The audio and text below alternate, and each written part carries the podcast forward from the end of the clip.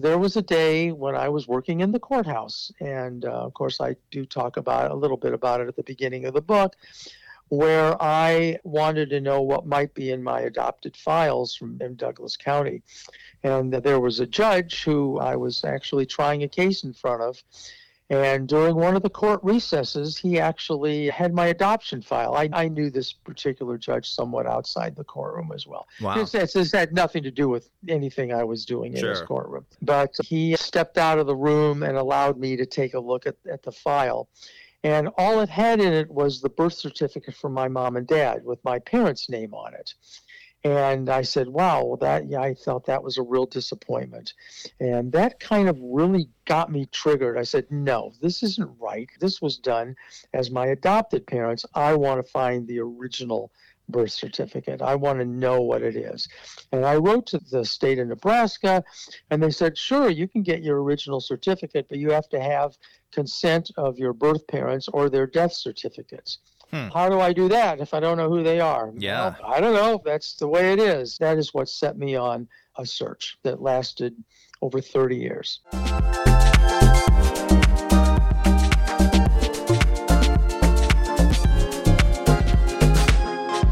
We're with Robert Yaffe, and this book is entitled Relinquished, A Mother's Choice and My 30-Year Journey to Find My Birth Family. Came out on January 16th of this year, and it's on Amazon. We'll have a link on the newsletter side for you if you're interested in checking it out.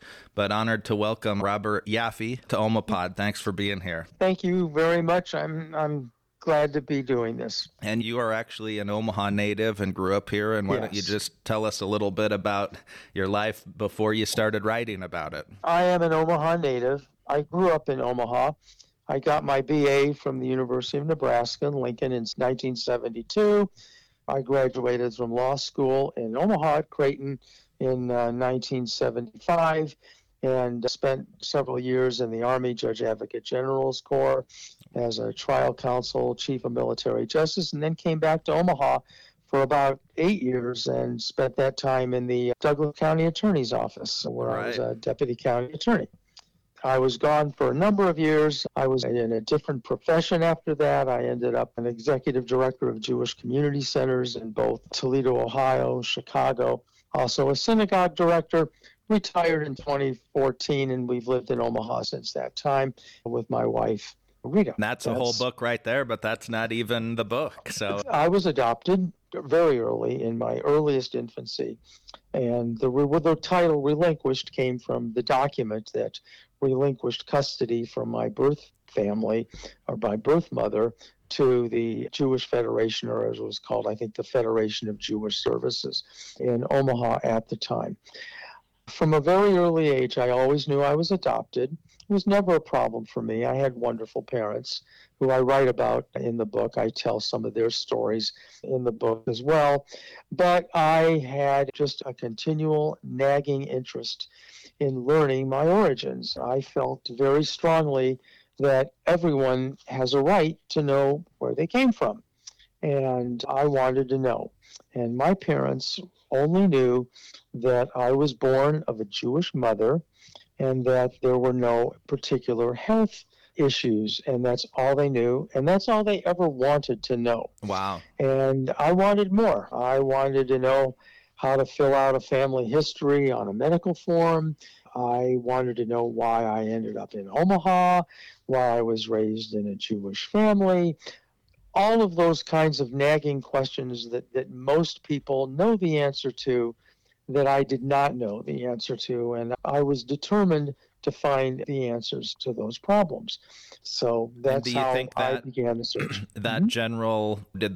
Obviously everything informs the big decisions we make in life, but do you feel that especially turned you into interest in the law and that type of thing? Or the law was more like, because I used to like to talk. So I enjoyed argument, and fair enough. I was attracted to the trial end of it. So that's why I ended up as a prosecutor in the military, and then again when I was here in Omaha. And then when you find out that you were adopted, the moment, was that something you had a suspicion of prior? Did it come as a complete shock? No, basically, I know a lot of people, it comes to them later in life, they find out. Yeah. And it can be a significant revelation that can cause everything from excitement to trauma. I knew that I was adopted from the earliest age. I don't ever remember knowing that I was not adopted. Wow. It was the curiosity that got to me. And my parents never really discussed it much. It was never really of interest. It was never really a subject of discussion in our family. But I wanted to know, and I began the search really in 1985. And that's when I started it. And then as the 30 years were progressing, when did the thought of, I'm going to record this into a book, come into your mind? Was that always something, or just as it developed? That came much later. Yeah. I certainly didn't start out thinking like, wow, I'm going to write all this down and make a book. Sure. That was never even a thought in my mind. I just wanted to know. When I started the search, I went to Jewish Family Services in Omaha, and a rabbi there actually was able to locate my birth mother very quickly. Really? It was in the files. But in these initial years, she did not want contact with me at all. And I will tell you in a minute why, as I learned later.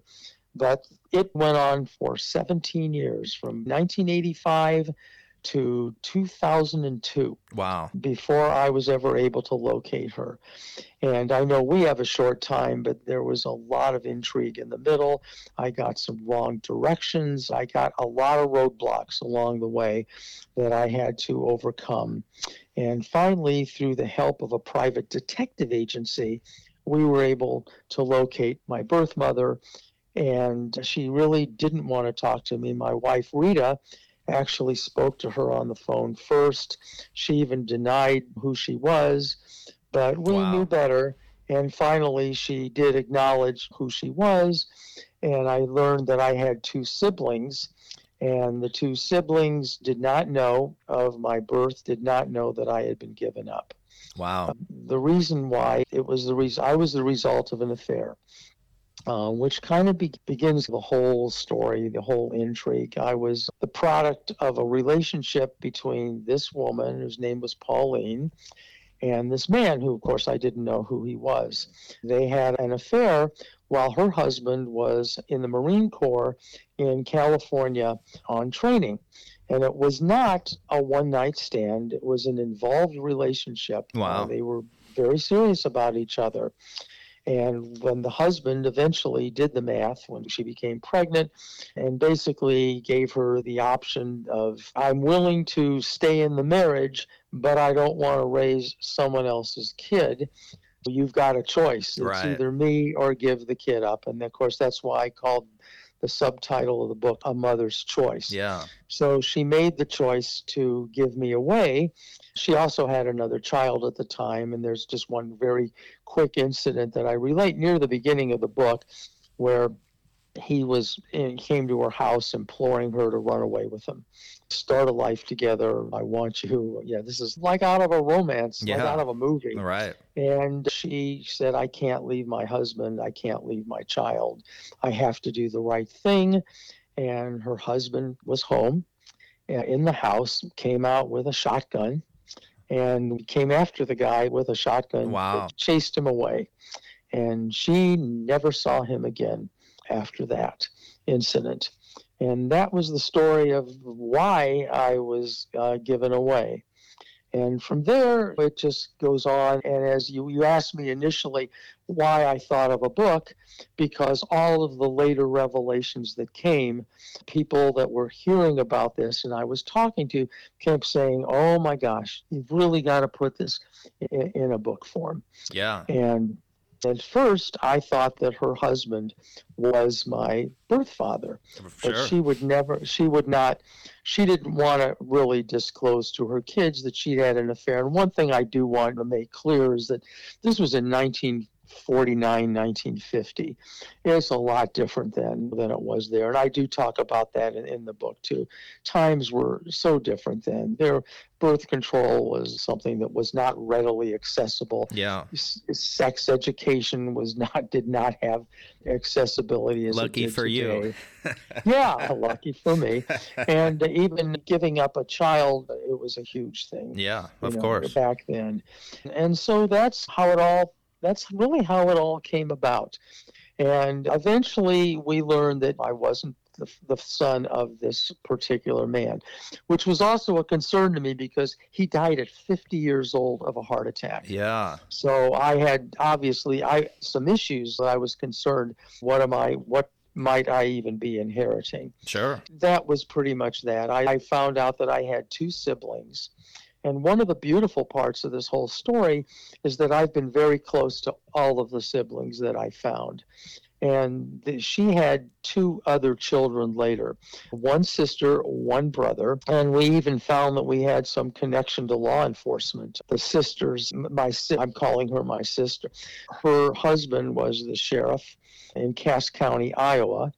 And her brother, which of course now is my brother or my half-brother, he was a retired police lieutenant in Dallas, and of course I was a former prosecutor. Yeah. So we had all these law enforcement. Right. The hive mind was connected in another dimension or something. That's very interesting.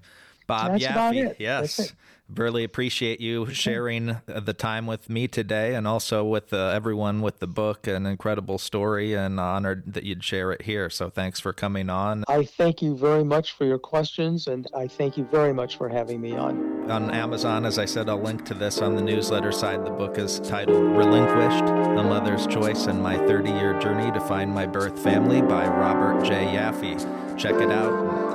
Enjoyed having you on. Thanks again, sir. Thank you. All right.